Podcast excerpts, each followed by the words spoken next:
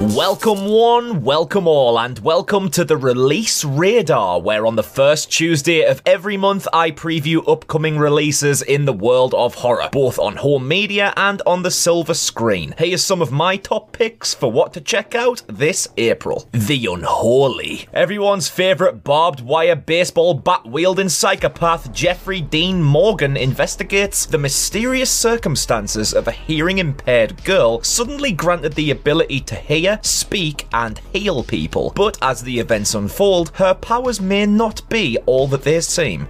Jacob's wife. An interesting sounding one, this, as the story revolves around the wife of a small town minister who reflects on the last 30 years of her life negatively, but she encounters a mysterious figure known as the Master who transforms her into a bolder, more powerful person. What's the catch? A body count. Three Edgar Allan Poe adaptations. Eureka are giving us a real treat this month with a triple Blu ray release of movies based on the works of Poe, starring Bela Lugosi. Murders in the Rue Morgue tells of a mad scientist who kidnaps women to use their blood in his experiments of merging together human blood and the blood of an ape. The Black Cat brings in Lugosi's fellow Universal monster familiar, Boris Karloff. Karloff and his wife become victims of a road accident and are kept under lock and key by Lugosi's Dr. Vitus Werdegast, who happens to be a priest that worships Satan. The final film, The Raven, also unites Lugosi and Karloff, where Lugosi plays a skilled surgeon with an obsession for torture devices, while Karloff is on the run from the police as a wanted murderer. Three classics from two of the genre's finest actors. And my final selection for this month is the limited edition Blu ray release of the Urban Legend trilogy. Sadly, not as good as Stu's Urban Legend series every month on Unleash the Ghouls, but it's good nonetheless.